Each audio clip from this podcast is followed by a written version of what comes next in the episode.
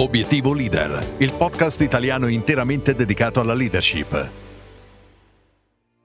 Molto spesso ci dimentichiamo che quando parliamo di leader stiamo parlando di persone. Oggi voglio partire da uno spunto sulla lettura del libro di Martino Uzzato, Protagonisti, dove l'autore intervista 40 manager, uomini e donne di altrettante importanti aziende nazionali ed internazionali, ponendo domande di carattere personale e lavorativo. Ed è piacevole notare come la componente umana di queste persone emerga sin dalle prime battute.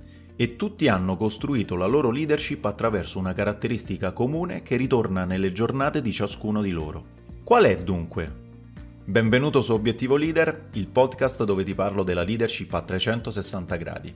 Io sono Roberto De Angelis, formatore specializzato nello sviluppo della leadership nel team working e coach aziendale ICF.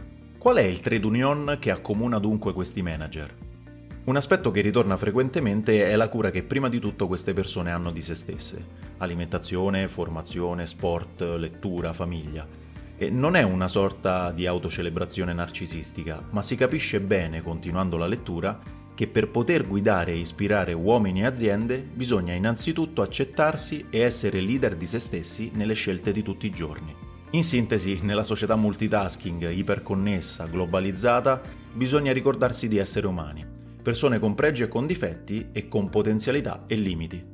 Ogni mattina quando ti alzi la prima persona che vedi allo specchio sei tu e come tutte le altre persone che incontri, anche su quell'uomo riflesso avrai delle opinioni. Sapere apprezzare quella persona che come tutte ha difetti e pregi diventa fondamentale nell'interazione con il mondo, dove siamo tutti costretti incessantemente a mediare tra la perfezione e l'imperfezione.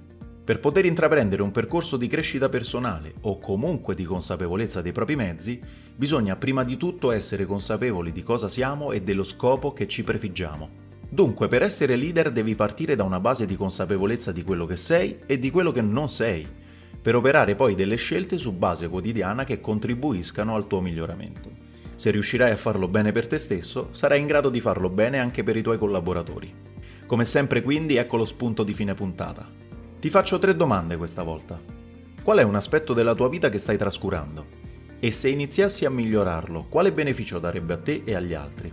Infine, che cosa farai domani per iniziare a lavorarci su? Prendi il tuo tempo per rispondere, io intanto ti saluto e ti do appuntamento alla prossima puntata.